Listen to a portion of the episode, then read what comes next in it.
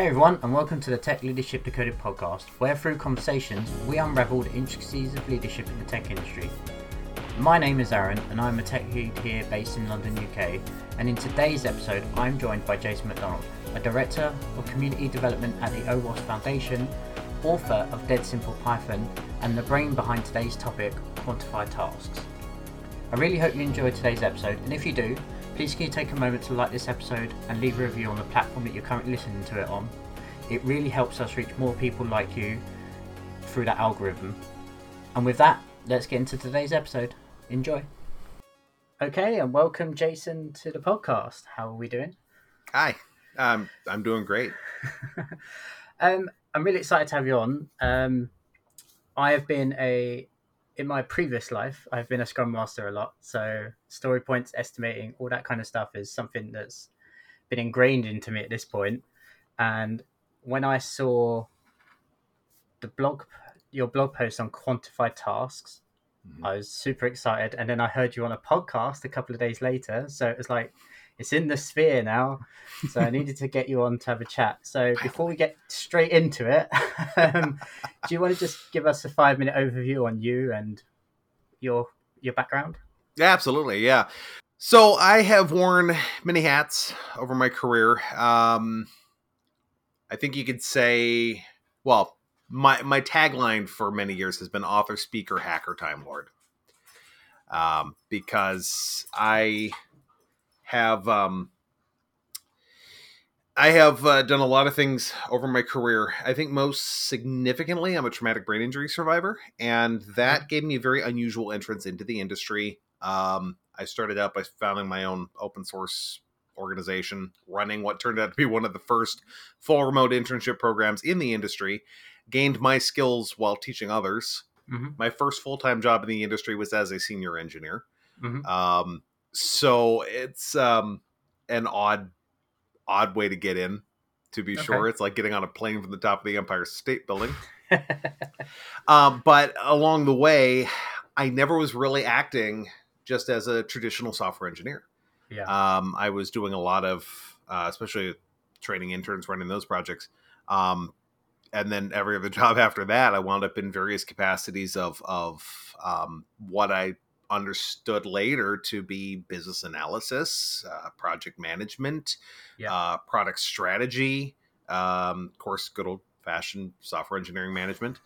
Um, because I guess my primary fascination is not code itself. It has never been code itself. It's actually been psychology. Why do we do the things we do? Why do yeah. we communicate the way we do? And in college, I, I studied communication, and I, am mm-hmm so I'm fascinated about how ideas get from one person to another person, um, and how they change in that process. That is like that enigma is one of my favorite things to to ponder, and it influences everything I everything I build, everything I write. Mm-hmm. Interesting.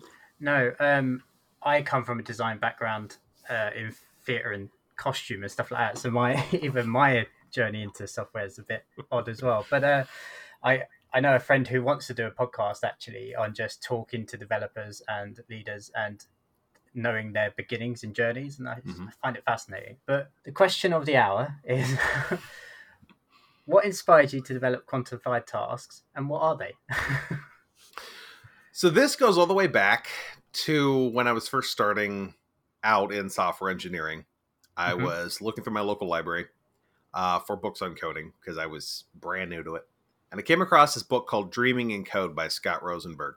Mm-hmm. And he chronicles the the um, the start and almost up to, but not exactly up to, but almost up to the demise of a project started by Mitch Kapor, who was famous for creating Three to One Lotus. Um, he wanted to create something called Chandler, which was a completely revolutionary for the time project information management system that that broke down the silos between the different objects in a PIM. Uh, and he wanted to build it in open source, um, which was still in its infancy at this time. Uh, and Scott Rosenberg was in the same office building, and so he kept going over to the Chandler Foundation, uh, watching what they were doing, asking questions. Kind of became their their scribe, as it were. Um, so it's a very poignant look into everything that works and everything that doesn't work in software engineering, especially the things that go wrong. And he made some interesting remarks in there about planning, but one of the things that stuck with me was this one line where he says, It is possible in the first few minutes of working on a task for a developer to determine whether or not a task is a black hole. By black hole, he meant a task that it doesn't matter how much effort you put into it, it never gets done. Yeah. It just sucks up an inordinate amount of time. And this, to a young software engineer, fascinated me because this seemed to defy all logic. How could you have a task that never got done? And this started my drive to understand what causes the, these black holes to form. How can we identify them? How can we mark them out in our task manager so we know they're there? And that pursuit led me to start coming up with ways of measuring tasks mm-hmm. quantifiably. Um, when I finally learned about story points a few years into my career, I discovered that I was not the first person to try and quantify things, but perhaps I was the first person to actually, yeah, pardon the hubris, I was perhaps one of the first people to do it. Okay. Because the fascinating thing about story points is that it is a little bit like the imperial measurement of the foot back in its infancy. The mm-hmm. foot was the king's foot. It was the literal king's foot that everything mm-hmm. was measured against. You change yeah. kings, you change countries, you change measurement systems. So it was an attempt at standardization, but it was still incredibly relative. Yeah. And it took actually coming up with a standard measurement um, and uh, you know around the time of the french revolution the whole thing with with the standardization of measurements in the scientific community in france and europe beyond was instrumental in yeah. making um, science and engineering possible in the first place. Mm-hmm. So it's a matter of moving to that.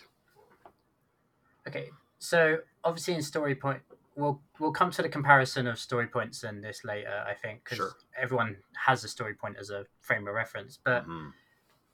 How do we measure quantified tasks? What is the what are your measurements in it? So the three actually the interesting thing about quantified tasks is there's actually eight different measurements. Okay. But in terms of estimation itself, there's three key numbers. Okay. Um, so the first one is distance, and this is maybe the most obvious one. Okay. How long would it take you to complete this task relative to a development cycle, whatever's normal for your team? Usually it's your sprint. Um, how long would it take you relative to a development cycle if mm-hmm. you knew everything? That little clause is the key part. That's what makes it objective because it's going to take everyone a different length of time when you factor in differences in experience and uh, skill level and familiarity with code. But when you take all that out of the way and you just say, if you knew everything, you had to learn absolutely nothing at all, how long would this take you? Reality is, people can come to a pretty solid consensus on that. Yeah. And it's a measurement of raw work. Mm-hmm. Like how much of this is just fingers on keyboard? Yeah. The second one is friction, which is what resources exist um, to help you solve the task. So again, it's something you can observe empirically. How much documentation in there? How healthy is the code? How um, how well known is this you know process? What's the precedence on it? Um, are there subject matter experts we can go pick the brains of easily? Um, yeah. The less of that you have, the higher the friction, because the more you're going to have to research things, the more you're going to have to experiment. So the longer it's going to take you, and the but more importantly, the more effort it's going to take you because mm-hmm. that's the key thing here is we're talking about developer effort more than time because developer effort if you think about it is actually the limiting factor you you can have 80 hours available to you to code in a week, but that doesn't mean you're gonna be able to code for 80 hours. Your brain's yeah. gonna get tired. That's why we sh- that's why we don't want to ship on Fridays. It's not because there's something special about Friday, but because we're just burned out at that point. We're missing obvious things.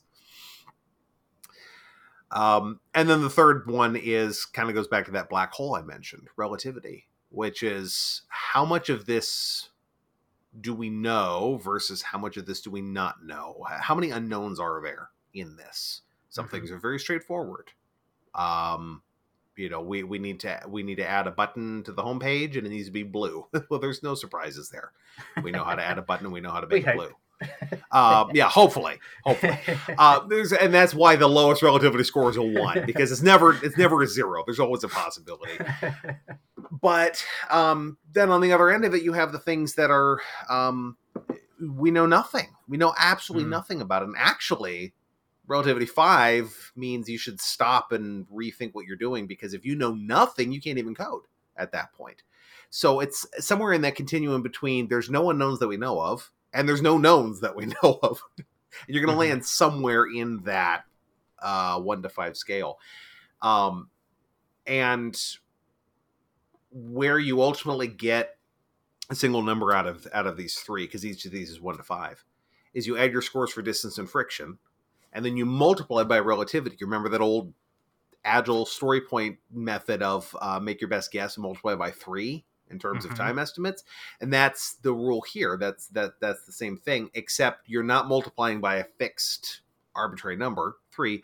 You're multiplying by your level of uncertainty yeah. if it's really obvious and there's no no unknowns that you know of, your estimate's probably spot you know bang on the dot or darn close. But if Mhm. you don't have any information at all, it's it's it's a total swag. and at that point, you might as well just say, "Eh, eh ordinarily this looks like it should take about uh, you know two weeks worth of effort, um, but we don't know anything, so three months." you know and again I, I know i keep going back to time but that's that's what we wind up thinking about oftentimes Yeah, I think it's interesting because what drew me to this um, was when I was doing Scrum a lot of the time, it got so focused on how many story points you could deliver in a sprint, and you can fake that um, to a degree. And I think one thing that interested me about your calculation was that friction aspect because there's a part in that which you mentioned, which is the how much you can actually focus on that work, right? So whether you're burning out near the end of the week, things like that. Story points doesn't really take that kind of aspect into account. It so, you know, it's like you're just hitting I don't know some arbitrary number eight a day, eight a day, eight a day, but Mhm. you're not thinking that what happens if the developer's getting tired during that day or you know things like that. So that was that was one aspect that really drew me into it and Mhm. um and obviously the kind of unknowns is always a big one right? Yeah. so uh, yeah so i'm really interested by that. But um and, and and and it's interesting that you bring that up too because that's that is part of what I, I hope to address with this because yeah you know you story points not all story points are created equal. Mm, if you get eight story points because you completed uh, four two point tasks yeah. that's nowhere near the effort involved in completing one eight point story. Yeah that's true yeah. How do you find it works for the difference in individual software developers? So obviously with story points you're hoping generally to get to a consensus so that if depend on who picks it up the time is relatively the same in Mhm. story points delivered. But how does how does this factor into that? Well, there, there's two there's two uh, aspects of that. One is I was mentioning earlier standardization. One of the key parts of this is that this is repeatable. Mhm. So, um, unlike story points, which vary from team to team and project to project, and you can't Yeah. really compare across, this compares across. So, Okay. something that scores as an eight in energy points in quantified tasks in one project is about the same amount of effort as an eight in another project with a different team in a different language in a different context Mhm. um, because you are looking at those things of distance, friction, and relativity. yeah Um, so this allows a developer to form a personal relationship to the numbers hmm instead of it being about well, um, all our developers should get you know eight story points a week done. You start to understand what you can deliver and what you can deliver under certain contexts. Yeah. For example, when I'm working in Python, which is a language I know very well, I average about 24 story points per sprint okay or energy points a sprint. Um, and so when it comes to planning, I can know that I'm taking on a reasonable amount of work for me if I'm aiming for picking up 24 points of work. However, there's that other aspect that not every point is equal. Even in this, not not every point is equal, which is why we preserve those three numbers we get it from, because it allows for self selection. Mm-hmm. So, and there's two aspects of self selection. Um, anyway, one is that a junior developer is not going to want to pick up high friction, high relativity tasks Yeah. because they're going to need to bring a lot more of their own knowledge to that task. So uh, you can distribute the lower friction tasks to the more junior members of the team. Uh, open source projects benefit from this in that this automatically becomes what's your low hanging fruit. Yeah. You know, you want to find your low hanging fruit, look for low distance, low friction. There's your low hanging fruit right there hmm right for the picking. Um, and then the senior level engineers can pick the more challenging work um, because you can see what's more challenging. But there's this other aspect where the amount of energy you have and what what sort of energy you have varies from day to day. hmm Um, you have um, two hours to code before uh, before you have to start getting ready for a meeting. Uh, are you going to want to pick up um, a task that is really simple and straightforward, and you can get it done because it's low friction, or are you going to want to pick up a really hard task? You- Obviously, you don't want the hard task right now. You got to go into a meeting, or it's Friday afternoon and you're exhausted. Versus it's Monday afternoon and you've got nothing on your calendar. You got this beautiful five hour slot where there's just nothing going on. Now you're going to go for that high friction task because you have the timing, you're in the right headspace for the additional challenge. hmm So it allows people to select the right work for them within the sprint and within the workday. Yeah, I think that's really interesting because, like, actually, in the past, obviously, when I was doing a lot more development, yeah, if you wanted to pick up a quick quick win, you do the the one to two story points, right? You try and find the smallest ones. But I think what you're saying there is a lot more interesting, which is like, what do I have the mental capacity to really think about today? Like, mm-hmm. can I take on these less ones, or am I? Do I have the ability to take on a complex one that's short, or do I need a less complex one that's short? and I like I like that. That gives you a lot more kind of flexibility in what work you should be doing at that time, rather than just taking the next one and droning through it. Right. And it might not even be short, it might just be busy work. You know, Yeah. you you could have something that's like it's it's low friction, low relativity. It's just it's just it's really straightforward, but it's high distance. You're going to need the whole sprint to do this because you're having to uh, rename all of your tests to use Mhm. underscores instead of camel case. Yeah, And that's just uh, that's just a lot of busy work. Well, you know you can't finish that in one session, but you can certainly spend 30 minutes on it before a meeting. you Yeah. know, and you can see that. How do you recommend teams transition to start using quantified tasks, especially if they're like really already grained into story points? like, where did we start? Well, first of all, the nice thing is that energy points from quantified tasks and story points have a lot of similarities from the outside. They Mhm. cover roughly the same range of numbers. They have roughly the same curve as the, as the mod- modified Fibonacci. Um, you will get numbers that aren't true modified Fibonacci. So uh, when you adopt this, you will have to uh, tell your team, uh, we don't care what the number is. We care that the number came from this. You know, that's the important part. So don't don't twitch if you get a seven. A seven is valuable information. Still, don't don't Mhm. freak out.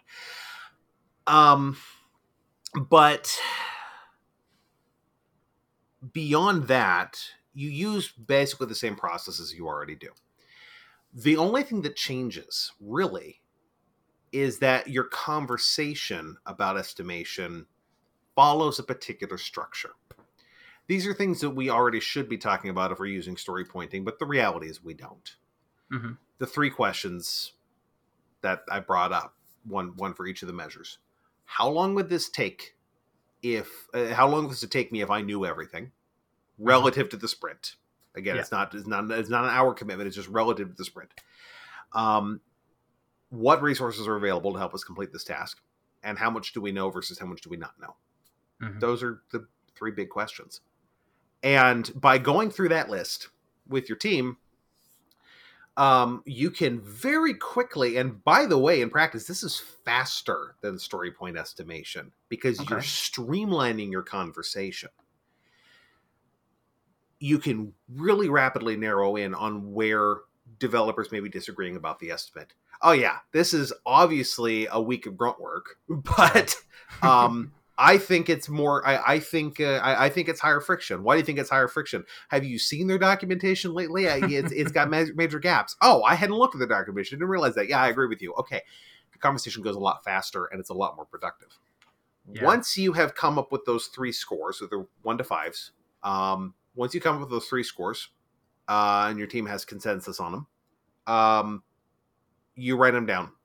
So you can update your task tracker. Many task trackers have custom fields or tags or whatever. You could use that for capture this. And even if you don't have that, just stick it up at the top of the description.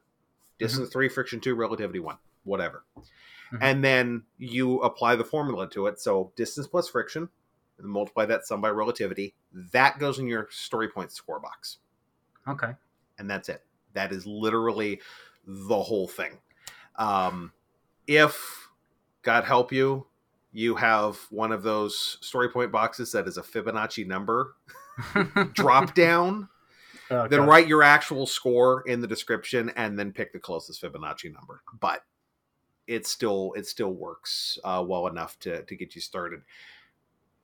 As you use it, you will in a in a very agile way, like Agile's supposed to, iteratively, you will find your team refining how you approach this. Uh, yeah. You will find some habits of story pointing that you no longer need. You may discover every time I've used this on has discovered they did not need poker beyond mm-hmm. the first day. They're just they, yeah. the poker was a waste of time. It was no longer needed. Mm-hmm. Um, that may not be the case for everyone. Um, you may make adjustments to your issue tracker. You may adopt other parts of quantified tasks, but you can do that iteratively. Yeah, I think what's also interesting about that is that if I if in whatever software I'm using, Jira, whatever, right, mm-hmm.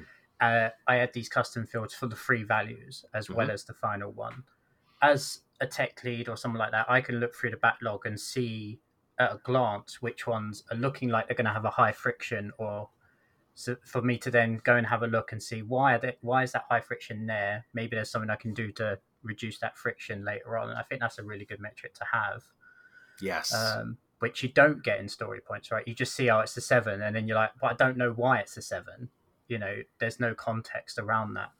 Precisely so, and i've seen that a couple of times. One of the projects i was leading we had a story that was 12 points. We were looking at that and going, that's a lot of work. Why is it a hmm. 12 again? We scored that last month. Why is that a 12? When we looked at went, oh, because we don't know how this works. Oh, well, we just need a spike. Yeah. And then we'll understand that and that'll lower that. The other nice thing though about these custom fields is that, and I really hope, I really hope this achieves adoption such that the tool makers start actually build, baking this into their tools because there's yeah. additional things that we could do with it. One of my favorites is the the averages. If you take an yeah. average of say, and all of the averages of all the different metrics are actually useful, but if you take an average of say friction, yeah, if you've got a high average friction and you're struggling with your team's velocity, you know you need to add more senior members. Yeah, right there, like you you immediately know that okay, we we are in the weeds. We don't have enough tools for a junior to get their head around this easily. We need more senior members on the team. Versus um, if you're if you're struggling with velocity and you got a high distance, it uh, it just means there's a lot of busy work and you just need more you just need more more energy available to you. you literally just need more coding time that might mean reducing meetings yeah. um, or, or or eliminating other distractions so your development team can actually just have more time hands on keyboard. So you can guide that conversation with the managers. And that's kind of the clever bit about this where story points lends itself to being misunderstood by managers who really want that that inherently unitless meaningless number. We even say yeah. it's meaningless. That's the point. I've heard someone say that core story points are, are, uh, are meaningless. That's the point of story points. Like, but managers don't understand pointlessness. They yeah. want to have a metric. This gives your managers metrics. So when they involve themselves in the conversation, as they inevitably will, instead of them trying to assign an arbitrary meaning that is going to be wrong to your story points and use that to make decisions, there's already meanings there. And they're coming in and they're able to see, oh, You have really high relativity. Why is your relativity so high? Well, Yeah. because our product definition is not very good. Oh, we should have more conversations about what we're building. Yeah, I think that's that's important, right? Is that it gives more context and more information to to those individuals that are also going to be a factor in your planning, right? Mhm. And your project manager is definitely one of them. And anything that you can do as a team to make sure that you and your product manager are on the same language, always helpful. Yes. Absolutely. and I think this is really exciting for me personally because I've just done a load of blog posts, um, sorry, podcast episodes that are around like developer measure, uh, measuring developer productivity and should you, Mhm. shouldn't you, and stuff like that. And I think this kind of does it, the should and shouldn't at the same time because it's like, it's it's story points is like you shouldn't because it's artificial and it doesn't really give you a good representation. Mhm. Whereas this gives you a perfect representation, I think, of areas of improvement, which is what I want to measure yes. for my developers. I want to figure out how I, as a tech leader, can make their lives easier. and this this will give me a consistent set of metrics across all projects, Mhm. across all teams that I can look at and have a good visual aspect on what's going on. Yeah, that was one of my goals with this back before back when I was first coming up with it. You know, something else that um, Dreaming in Code mentioned was that it was difficult to measure developer productivity. Yeah. You know, do we measure in hours? That's a bad idea because then Yeah. you reward the slowest coder. Uh, do we measure in lines of code? Well, then we never refactor. You know, so Yeah. it's like eh, closed issues. Uh, you know, then then I'm at the joke from Dilbert all those years ago when Wally says, "I'm going to go write myself a new minivan." It's like you. we didn't have a good way of measuring developer productivity. This becomes a good way if asterisk it is the beginning of the conversation and not the end Yes, of the conversation yeah. because the important thing is you cannot and any managers who listen to this need to understand this you cannot raise a developer's velocity beyond a certain inherent threshold. Yeah. the human brain actually has neuroscience has told us that the, the human brain actually has a maximum capacity of how much it can do. It is based on our metabolism. Each individual's is different but there's only so much you can get out of a brain. Okay.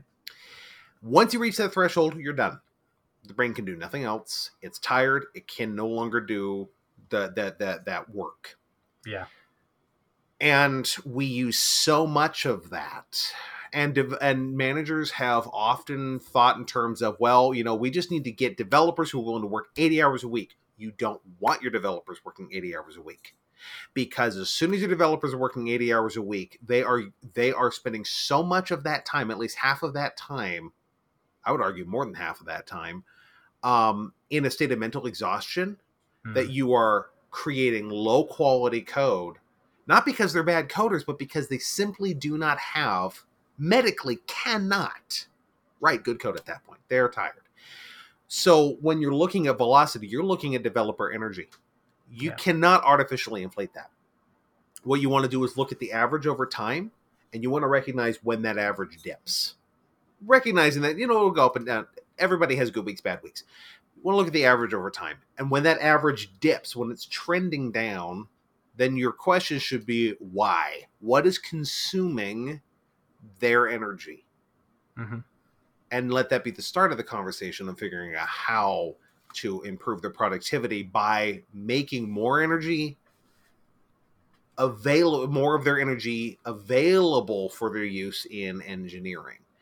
Yeah. Um, but you cannot you no matter how much money or time or any or perks or pizza or whatever you throw at them yeah. they're never going to be able to work past their maximum and that maximum Yeah. will shift a little bit but it'll Mhm. average out to something get to know that average and respect it because if you don't respect it they can and should leave Yeah. No, I think yeah, it's very rare that you find people that are able to code non-stop for that period of time. It's it happens, but very very rare. very very rare Um, and and and even the ones who can do it cannot do it long term Yeah. Yeah.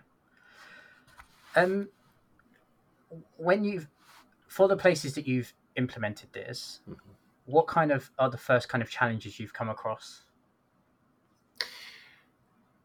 usually it's the the the number one challenge I run into is the, is what I refer to as the religion of agile.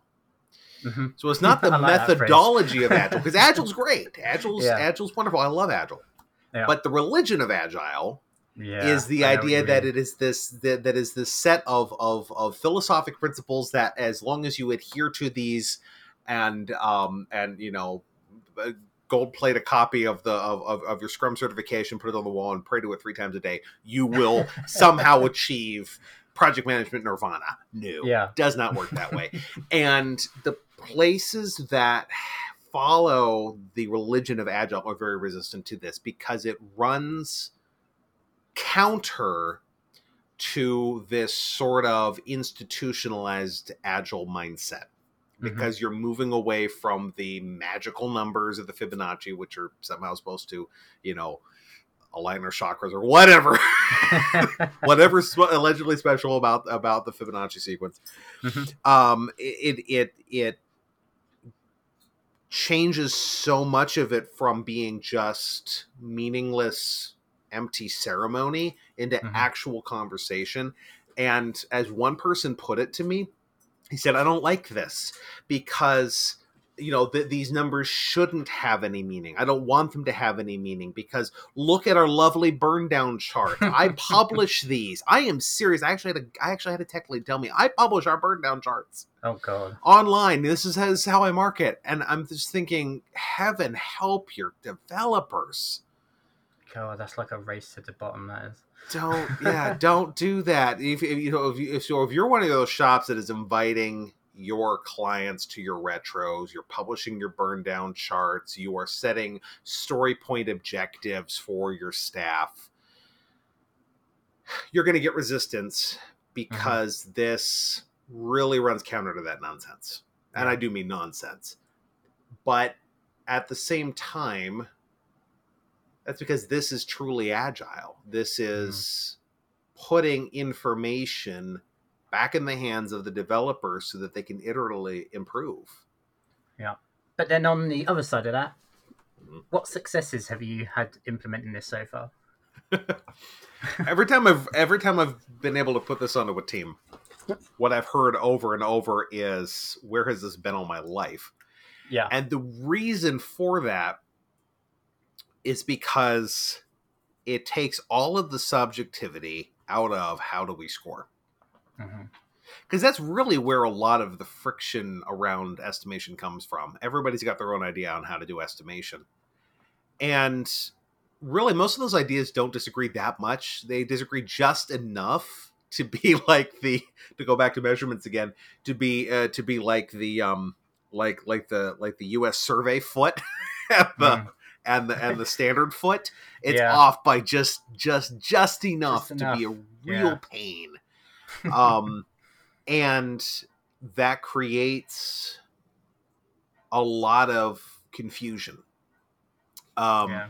and so this, this this removes this whole question of what do we assign more weight to, and it allows the conversation to focus on what's actually important, and that has been a breath of fresh air for a lot of people because it makes scoring actually productive and fun. Again, when you actually Yeah. get information, it's very satisfying.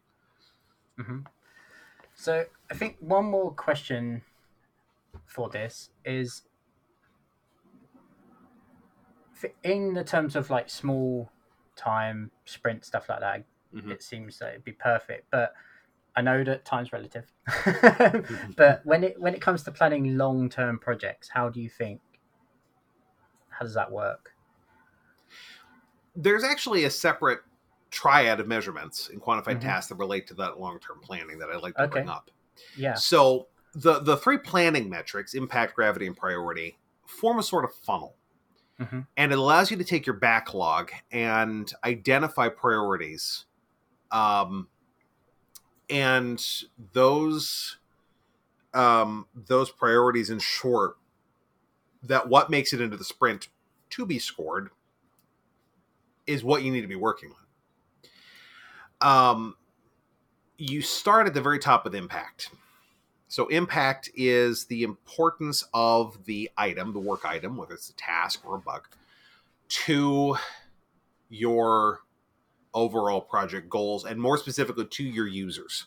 And I actually go into on on the website quantifytask.org, I actually go into this whole impact planning okay. process so you can follow to identify your users to prioritize which users do we care about more you know because you have certain users that matter more in your product that than than others it doesn't mean you don't care about the others but you have priorities so identifying that at the get-go helps because then you can say you know what this is a blocker for this smaller group of users and it's a major inconvenience for this larger mm-hmm. group of users so this is fairly high priority you can identify priorities as things come in. You can identify those in collaboration with your client or your other stakeholders.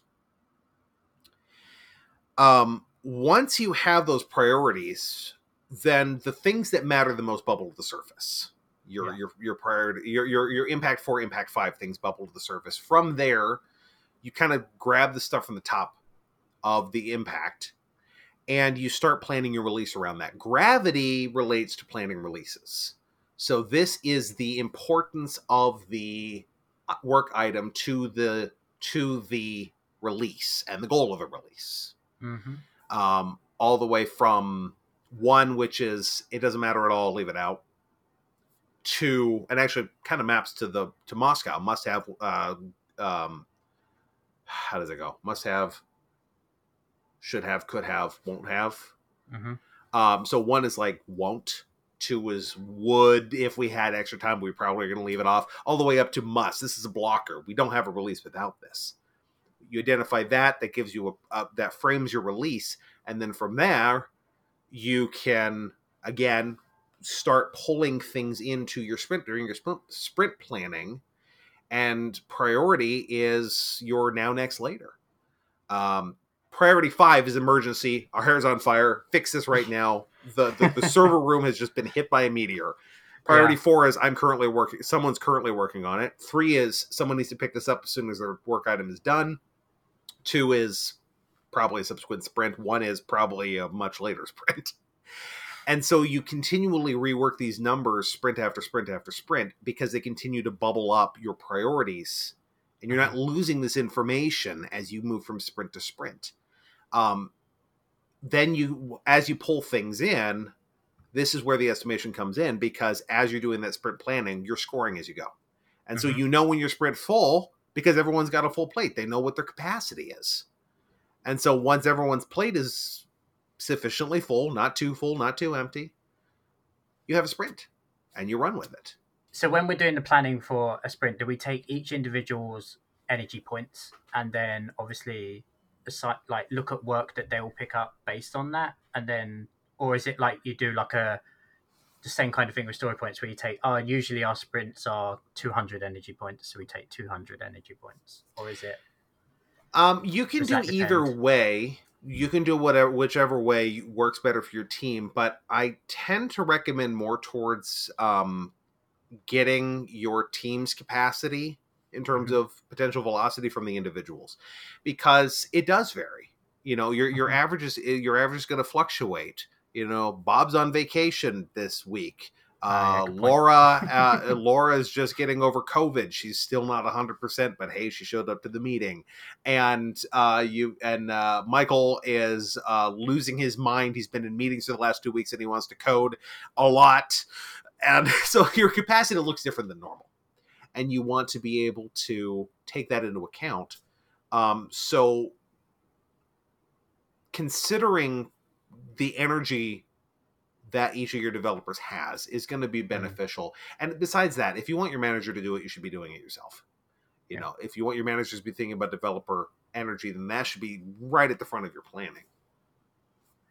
Yeah, because that's interesting. I was just thinking as you were talking there about like if you were to if you're focusing on individuals in your team and their energy mm-hmm. and you notice that oh in last two sprints or cycle john a has dipped a little bit in his energy maybe i'll go and have a look why and then you might just realize that he's been picking up very complex friction tasks, right? And then Mhm. it's not because his energy's dropped, but it's more to do with the kind of work he's doing. It's, Yeah. could be the reason.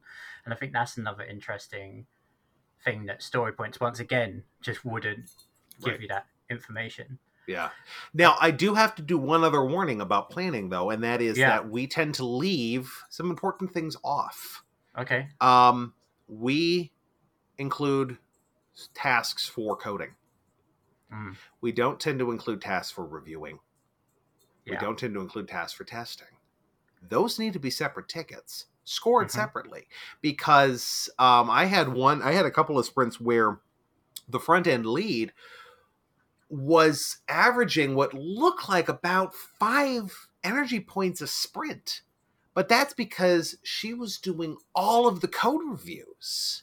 hmm And more than 75% of her time was going into those code reviews. But she Yeah. wasn't getting any velocity credit for it at all. So Yeah. you do need to factor that in. And it's helpful when you're when you're figuring out um, energy.